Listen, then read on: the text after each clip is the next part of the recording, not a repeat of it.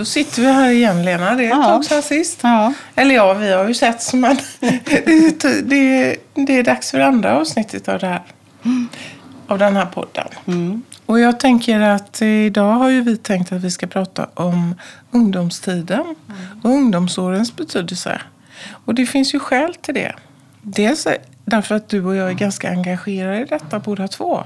Vi har jobbat mycket med ungdomar och vi handleder också och träffar grupper inom skola, socialtjänst och, och ja, hjälp mig, vad är det mer? Alla- Psykiatri och Psykiatri, ja.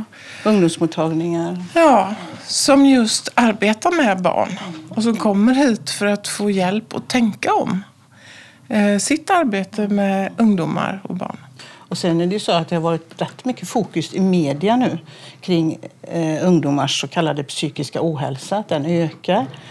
Och då har jag tänkt så här ibland att, eh, att man, det är väldigt sällan man försöker analysera varför. Det är en tanke jag får. Eh, vad är det i vår kultur? Vad är det som gör att ungdomar mår sämre och sämre? Och kanske barn också. Eh, och sen nummer två, liksom det här att man inte talar om vad som är specifikt med ungdomstiden. Att det är en väldigt speciell tid i livet. Som har vissa livs- livsuppgifter. Ja. Och att det faktiskt är den mest omvälvande tiden i våra liv. Där det händer så mycket fysiskt och så mycket i våra känsloliv. Kanske den största separationen också. I livet, att man ska lämna barndomen och bli vuxen. Eh, Barndomen som innebar att man hade inte behövde ta ansvar för så mycket och man hade andra som tog hand om sig. Och sen är det ju faktiskt så också att vi har eh, en del oro kring det här också. När jag tänker på det här med att eh, idag så diagnostiserar vi ju många ungdomar och barn.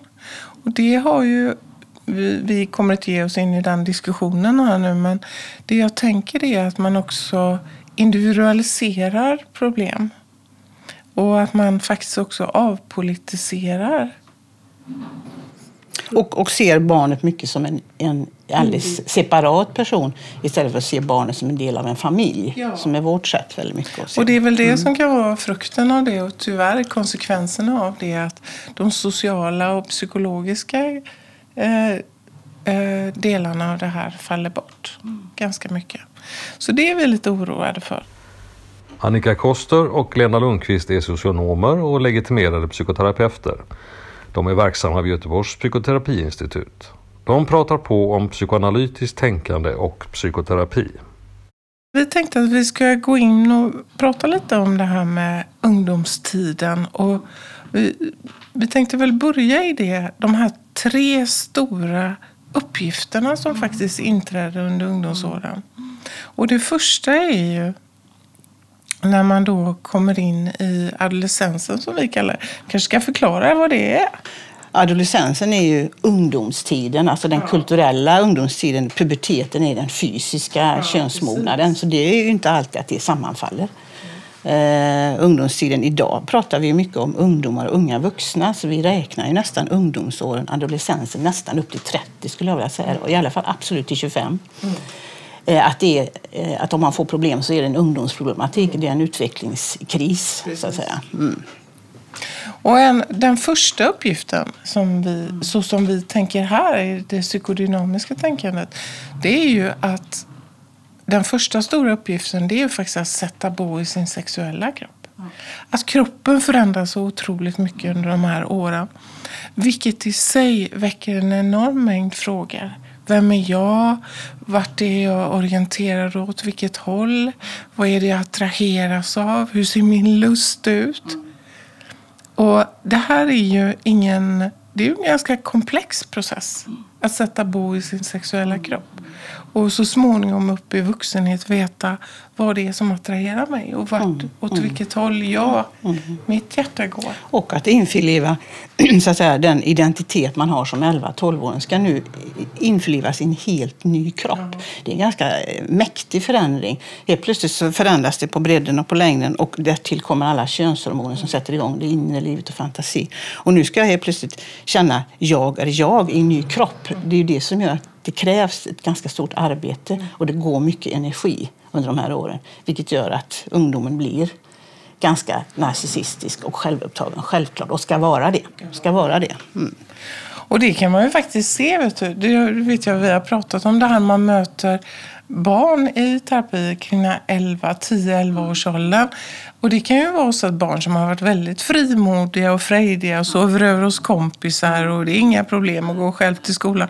Helt plötsligt blir väldigt, väldigt rädda och vill inte sova hos kompisarna. Bara vara hemma hos mamma och pappa. Och ibland möter vi oroliga föräldrar i det. Vad är det som händer här? Vad är det som händer? Och det är ju faktiskt också, sett ur ett utvecklingsperspektiv då, en naturlig rörelse Därför att man inuti börjar förstå att livet kommer att förändras så mycket. Jag kommer inte längre vara det lilla barn jag har varit hemma hos mamma och pappa. Det är också den åldern man eh, det här med avbrunnar och inte gå på avbrunnar och knacka i ryggen tre gånger. Och man blir lite, ja, lite tvångsmässig. Som för att hålla kvar det som inte går att hålla kvar. Och det kan man ju säga då att det, att ta emot den nya sexuellt växande mognaden i kroppen, det kan ju man göra på två olika sätt, faktiskt i två totala ytterligheter. Med stor glädje. Yes, jag har fått mens. Jättekul. Eller i den andra ytterligheten, att man nästan känner sig fientlig gentemot sin kropp. Jag vill inte den här förändringen. Eh, så det finns otroligt olika sätt att ta emot det som ung person beroende på vad du har med dig innan. Ja. Och kanske också både och. Båda ja, de absolut, en ambivalens. Ja, som också är ett nyckelord för adolescensen. Ambivalens, att det är både och. Och det är ju den, den första stora uppgiften. Och den andra stora uppgiften det är ju det här att också finna ett större oberoende i relation till de två personer, eller fler, men oftast är det ju två, föräldrarna som har varit liksom de som har funnits för barnet och som barnet har varit så extrem, extremt otroligt beroende av. Och det där lösgörandet i den beroendesituationen, mm. den är ju också präglad av, av, av ibland stora svårigheter. Ja, först ska du då, kan man säga, redan under mellanstadiet börja byta ut föräldrarna mot vänner. Helt plötsligt ska vännerna bli viktigare. Mm. Eh, gradvis och sen så småningom byta ut eh, kärleksobjekten mamma och pappa. För man kan säga att mamma är min första stora kärlek till en kvinna. Pappa är min första stora kärlek till en man. Oavsett om jag har träffat dem. Det, har det, det är så för alla barn. De ska de bytas ut också så småningom mot kärleksobjekt i min egen ålder. Och det är ju förknippat med eh, naturligtvis en, ett, det är en stor, stor eh, omställning man ska göra där. För att då ska man ju helt plötsligt känna att man har den förmågan. Så att är man ensam utan vänner till exempel i mellanstadiet, det är förödande. Om inte man har någonstans ja, att gå. Man har, om inte man har någonstans att gå, då kan man inte byta ut dem. Då blir man kvar med sina föräldrar. Och det, det som är i den här tiden också, det är att det är en parallell process hos föräldrarna att släppa sina barn. Mm. Och det här möter vi också mycket i handledning med föräldrar. Och det är ju bland det svåraste som finns att också släppa sina barn. Att ta till sig dem som små bebisar. Det är, jag ska inte vilja säga lättare, men det tror jag. Men att se separera själv som vuxen från sitt växande barn. Och stå ut med att barnet helt plötsligt har ett eget inre liv som jag inte har tillgång till. Ja. Det är en, en mm svår. Och där, där har jag ju lite tankar och levererat. Det här också att svårigheten att separera från sitt barn. Att låta barnet få en egen värld och gå till skolan. Utan ibland är det så att det här att vara en god förälder också finns med i det här att jag ska ha ständig koll på mitt barn. Som också ibland kan hamna i konflikt med det här med att låta barnet få sin egen värld. Det möter vi också ibland. Mm. Men jag tänker så här, hur gör då en ung människa för att lösa den här svåra frigörelseprocessen som man får säga att det är? Efter långt beroende göras oberoende. Det gör man ju delvis genom att identifiera sig med mamma eller pappa. Så man alltså plockar saker från sina föräldrar som man känner, det här är också jag, det här gillar jag också. Då är det lättare. Så att det kommer in det här hur jag identifierar mig, hur jag plockar från mamma och pappa. Det kommer att påverka hur lätt det är att identifiera sig eller inte och hur mycket jag... Det, det är så, så jag gör för att komma vidare. Och i den vevan, så i bästa fall gör jag också ett, ett detroniseringsarbete. Det vill säga jag plockar ner mamma och pappa från de här piedestalerna, att de är så fantastiska. För det är klart att för varje barn är ju mamma och pappa gudar och gudinnor, självklart. Nu måste jag se mamma som hon är, pappa som hon är, för att jag själv ska kunna bli hel och gå vidare och ta det som var bra eller det jag vill ha och bli en hel person. Mm. Och det är ju en form av sorgearbete också. Jag kommer ihåg den dagen hennes ansikte krympte. Den stora mammamunnen som skrikit på mig om småsaker. Nu liten. Glasögonen större. Små leverfläckar på handen. Några strån på överläppen knappt synliga för ögat. Då hade jag redan lämnat. Dikt av Annika Koster. Jag som ung person måste också eh, ha ett visst mått av aggressivitet mm. för att komma loss. Mm. För det är ju faktiskt så med alla våra separationer i livet att utan en liten, liten grad av eh, aggressivitet så är det svårt att mejsla ut sig själv. Mm. Nej, det här vill inte jag.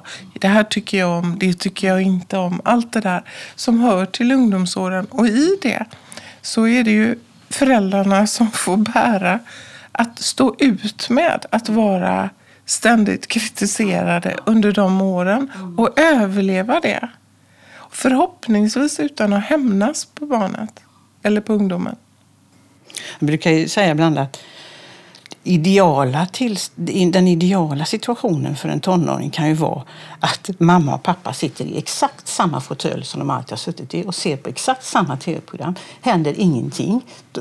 Det skulle kunna vara ett idealtillstånd för en tonåring för att bryta sig mot det, mäta sig mot det. Tycka att vad är detta för någonting, så vill inte jag ha det och så vidare. Så att ett idealtillstånd är att det inte sker för stora förändringar runt barnet så är det lättare att göra den här resan. Det tror jag man kan säga. Mm. Och det är ju som livet ger och tar, det vet vi inte. Men stora förändringar kan ju göra att för, för, för ungdomen behöver all energi till sig själv och har inte råd liksom att ta hand om någonting annat. Nej, precis. Och där är det ju också det vi pratar om att det är så komplext med ungdomar och föräldrar och så. Och ibland kan man ju se att föräldrarna i sin separationsfas. Apropå det här du säger att det bästa är att mamma och pappa sitter i samma fåtölj. Mm. Så ibland ser man ju rörelser av att föräldrar just i det läget när tonåringen är på väg ut. Mm. Då ska de eh, eh, börja nya karriärer eller flytta eller skiljas. Eller, det vill säga att det är väldigt mycket damm som rörs upp ja, i en precis. familj. Det är viktigt att säga. När, när när de ungdomarna kommer in i den här tiden. Och som du säger, men det är ju lättare sagt än gjort många gånger det här att sitta kvar i fåtöljen. Mm. Men aggressivitet är väldigt viktigt. Och det börjar ju redan kan man säga när, det, när den, lilla, den lilla tvååringen säger jag kan själv. Mm. Nej, jag vill ta på mig stövlarna själv. Och sen fortsätter det ju. Och det är ju en sund aggressivitet. Nej, det ska, alltså den typen av nej är en sund aggressivitet. Sen när vi talar om aggressivitet eh, som vi tänker så finns det ju, en frisk, precis som du säger, det är ju nödvändighet för att komma vidare. Mm. Utan aggressivitet det vill säga, så kommer du inte framåt. Eh, och eh, därför så är det ju förödande när ungdomar inte får kontakt med den, när den fryser till is i de här åren. För det är ju så jag kommer vidare. Mm. Och aktivitet hör ju ihop med både separation och, och även i kärlek. Att göra ett aktivt val av ett annat objekt. Eller hur? Att liksom ladda någon annan med det här är mitt val, jag väljer dig. Så all, alla typer av mänskliga samspel som innehåller på något sätt en gräns, en aggressivitet. Precis, aggressivitet är en gräns. Ja, mm. precis. Ja, nej men det, det här det här är det här är en viktig uppgift, nummer två då, att mm. hitta liksom ett förhållande till sin ursprungsfamilj och till föräldragestalterna.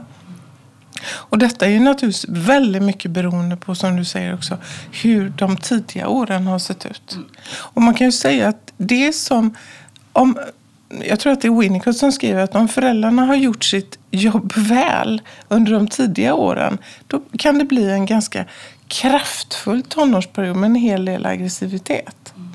Och ett utmejslande av eh, roller där ungdomen kanske står och skriker ni har inte med mitt liv att göra längre. Nu bestämmer jag själv. Och att det är liksom är någonting väldigt bra med mm. det. Va? Det är ju väldigt viktigt att säga det att, att eh, även om man har gjort sitt arbete väl så kräver, behöver en ung människa absolut bli hel genom att mäta sig åt olika håll. Alltså att genom hat och kärlek hitta hem i sig själva. Och det innebär revolter och uttryck som är jobbiga för föräldrarna. Så det betyder inte att man har gjort ett dåligt jobb. Det är snarare tvärtom, att en väldigt beskedlig tonåring, då ska man vara kanske lite, det kan vara en varningssignal. Mm. För då kommer det lite senare eller i en annan fas. Så det är en tid när man måste pendla mellan barn och vuxen väldigt mycket. För det är det tonåringen gör. Mm. Ena dagen liten, bebis, andra dagen jättestor. Och det är den resan föräldrarna måste orka med och vara med på. Liksom, att det går fram och tillbaka. Det, det är en icke-statisk period, en väldigt dynamisk period. Nu ska vi påpeka det att när vi pratar om aggressivitet så är det ju inte så att det alltid är den utlevande aggressiviteten. En ungdom kan ju vara, utan att vara speciellt arg, ändå vara väldigt tydlig kring sin gräns. Så att det här finns ju alla möjliga former och sätt. Det är en konstruktiv aggressivitet, inte en destruktiv. Nej, mm. precis. Ja.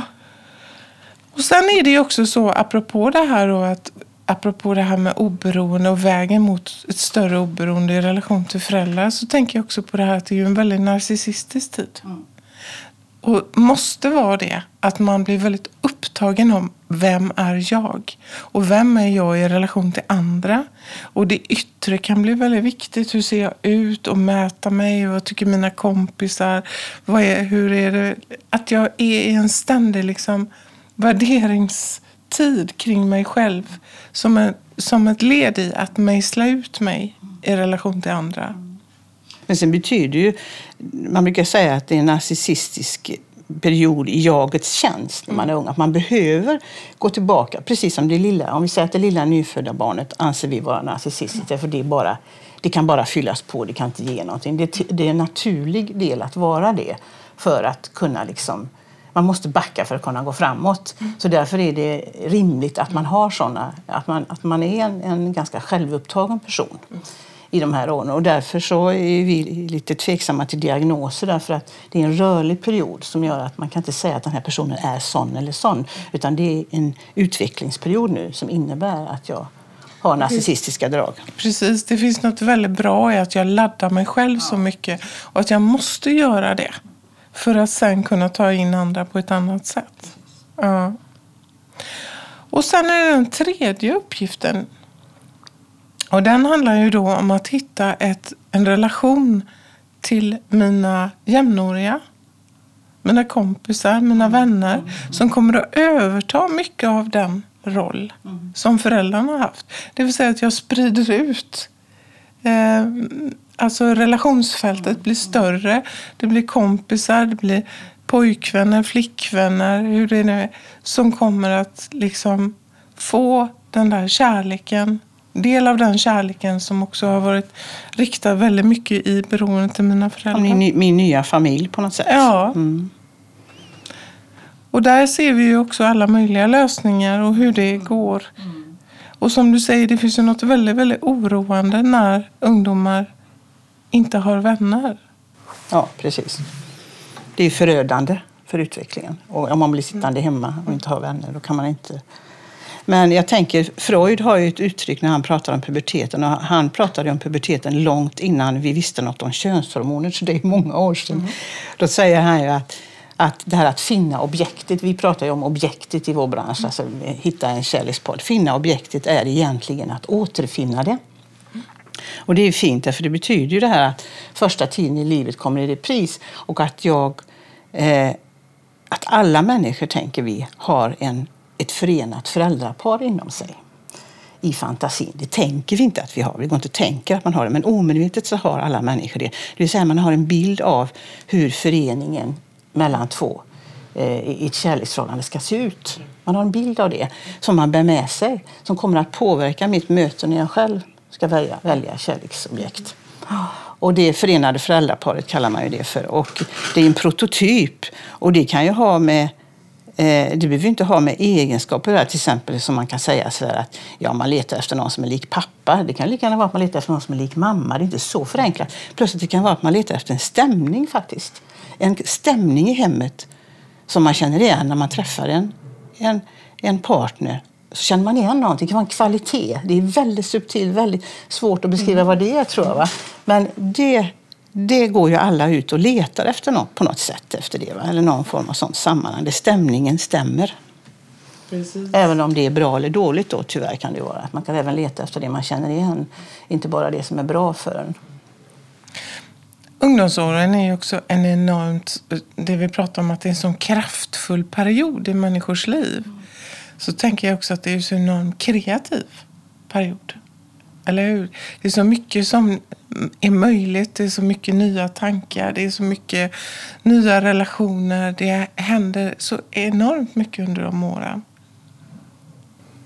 Verkligen. Och det, och det som är intressant med ungdomsåren det är att det är ju eh, i den åldern man kanske väldigt mycket använder yttre symboler. Alltså kläder, förändringar, stilar. Man letar. Det är en trial and error-period eller en Sturm und Drang eller vad man säger, alla de här uttrycken. Det är en period där man kollar av olika saker va, i bästa fall. Och där man är liksom både upp och ner hela tiden. Så ena dagen kan en tjej komma med rött hår, andra dagen med blått och sådär. Va.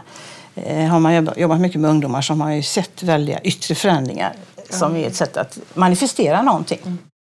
Att det är så i föränderlighet så innebär ju det när ungdomar kommer till terapi. Att det finns så enormt mycket kraft och potential. Mm. och när saker och ting väl börjar hända. För det, jag tänkte att vi ska komma in lite mer nu på det här med vad händer när den här ungdom, rörelsen i ungdomsåren stannar upp? Mm. Vad ska vi, hur kan vi tänka kring det? Och hur arbetar vi också här kring att den där rörelsen, för det är ju det apropå det här med, med det, diagnostiserande ungdom, att det, man är så i utveckling som innebär ju att en rörelse faktiskt kan komma igång igen. En rörelse har stannat upp under åren och den kan faktiskt också med lite hjälp få, få ny fart. Min unga patient skrattar i sin stol. Huvudet kastas bakåt. Hon vrider sig i stolen. Jag har inte varit med om det här, tänker jag. Vad var det jag sa som var så lustigt? Något som lät gammalt antagligen. Det går flera minuter. Mina tankar vandrar till när jag var 14 år och med min kompis i kyrkan för konfirmationen. Prästen, lite upphöjd, med glest hår, slapp haka och allvarsam min. Vi vred oss av skratt åt påvarna, föräldrarna, lärarna och gudarna. Jag tänker att det är så det ska vara. Det fanns ju ett par som hette Moses och Igle Laufer, analytiker i London, som mm. startade Brent Adolescent Center någon på 60-70-talet, som var verksamma 60, 70, 80-talet. Och det är fortfarande verksamt tror jag, det vet jag inte. Men de började jobba med ungdomar. Och de har skrivit en del om detta och de, de, har ju myntat det här begreppet sammanbrott i utvecklingen. Att vi inte ska diagnostisera barn och ungdomar därför de är stadda i utveckling. Så att, mm, att säga att en person är deprimerad eller att den är psykotisk eller vad det än är, det, det, det, ska vi inte göra därför att det är en sån stark utveckling. Vi ska vänta till personen är vuxna möjligen om vi överhuvudtaget ska använda diagnoser. Så istället använder de uttrycket det har skett ett sammanbrott i utvecklingen. Mm. Och terapeutens uppgift är att sätta utvecklingen i rörelse, det vill säga den normala utvecklingen. Och de använder också ordet deadlock som betyder dödläge. Det är så det visar sig. Helt plötsligt stannar utvecklingen av för att ungdomen känner att jag kan inte gå vidare. Jag kan inte gå vidare, för jag är inte redo för det som är framför mig. Jag är inte redo för vuxenvärlden. Jag stannar av. En anorektiker ser till att kroppen även stannar av. Förlorar mensen, brösten utvecklas inte, kroppen är som en mellanstadietjej. Jag svälter mig. Det är mitt sätt att visa att jag kan inte gå vidare. Därför att jag har någonting outrett. Och då tänker vi att det kan handla om tidigare saker i livet som har en möjlighet att repareras nu, mm. att pratas om. Men sen får man ju också säga att ungdomstiden är en tid i sig. Det är inte bara en upprepning av spädbarnstiden. Det är en tid i sig också som påverkas av kulturen självklart. Hur vi ser på ungdomstiden. Det kan man ju tala mycket om idag eftersom alla ska vara unga idag. Även gamla ska vara unga. Det är det som är liksom mottot på om man duger eller inte. Ungdomlighet till varje pris ja, sammanbrott i utvecklingen. Det är en, eh, eh, och, ja. ja det, och, och, vad tar det sig för uttryck då? Ja, det kan vi prata lite om. Det kan ju ta sig väldigt många olika uttryck. Det kan ju vara ungdomar som kommer som upplever sig eh, deprimerade. Har sitter kanske hemma, spelar dator dygnet runt, tar sig inte ut, har inga kompisar. Så kan det vara. Det kan också vara i form av självskador ju, som vi träffar på. Och det kan vara att man agerar antingen inåt, slår mot sig själv, eller också utåt. Att man agerar ut på olika sätt, i våld eller i... Eh, självskadebeteende brukar jag tänka att det är ju egentligen inte bara det att man skär sig. Det är det man ofta kopplar till ordet själv. själv. Att skada sig själv, det gör man när man missbrukar. Det gör man när man svälter sig eller äter för mycket. Eh, det finns många sätt att skada sig själv. Det kan man också göra genom att helt Sexuellt beteende. Sexuellt utagerande för tidigt. Eh, stanna hemma från skolan helt plötsligt efter att ha fungerat jättebra. Det är också ett självskadebeteende i den meningen att det är jag som förstör min framtid. Eh, Jag skadar mig själv genom att liksom destruktivt förhålla mig till någonting. Det syns inte utanpå. Eh, och då har vi den här duktiga flicka. Det finns ju väldigt många, många på gymnasiet idag som sliter som djur för de här höga betygen och förlorar sin ungdomstid. En del skulle jag vilja säga. Inte alla, men en del gör det. Och så kommer de efter gymnasiet sen och är deprimerade. Det är ju intressant rent samhälleligt och kulturellt att det är ju så att när du är mellan 16, i din, i din mest så att säga, högadolescensen, när du verkligen behöver pröva det här med vänner, kärlekspartners, eh, eh vad, hur, dricka alkohol, allting, fest, att pröva allting, vem är jag, vart, då ska du också prestera på toppnivå i skolan för att få de där betygen som du sen ska använda ett helt liv. Det är helt paradoxalt att vi har ett sånt system. Det är ett systemfel skulle jag vilja säga. Man ger dem inte en chans. Och kan det vara därför kanske också som vi ser det här att, för jag tänker det här vi pratar om unga vuxna, att det är många som kommer också efter gymnasiet. Att det är då, precis som du säger, som det tar stopp och att, att det kan dröja många år innan man liksom återställer och kanske har fått lov att pröva olika saker och allt det kommer sen. Sen måste man säga också när vi är kvar i det här med samhället vi har ju idag en 12-årig grundskola.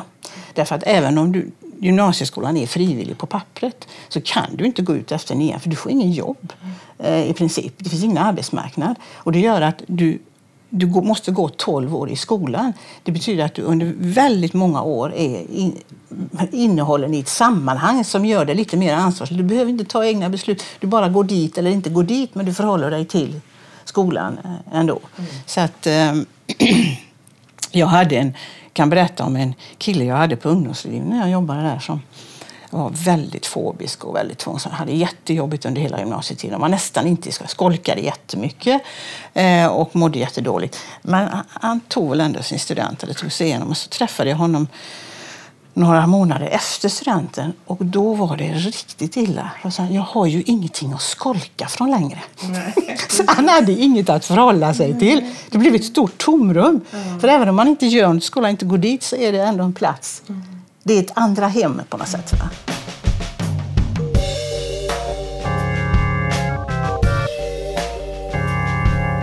Det är väldigt mycket att man ska tillbaka på banan snabbt. Man ska inte behöva ha sån ångest. Man får ta en tablett. Man får snabbt lära sig att hantera genom liksom strategier istället för att, att det kan finnas en ung människa som är intresserad av att förstå varför. Och det förmedlar ju vi, att det går att förstå varför man har ångest, men det kan ta lite tid. Alla törs inte bli amerikanska massmördare. Inte rymde jag. Inte sa jag emot. Inte pratade jag högt. Inte smällde jag i deras dörr. Inte stack jag kniven i hennes bröst. Inte sköt jag honom med hans gevär. Jag bara väntade. Väntade. Väntade. Inuti mig och här. Men jag undrade varför är jag fel? Blir aldrig hel. Nebraska Vällingby av Bodil Malmsten.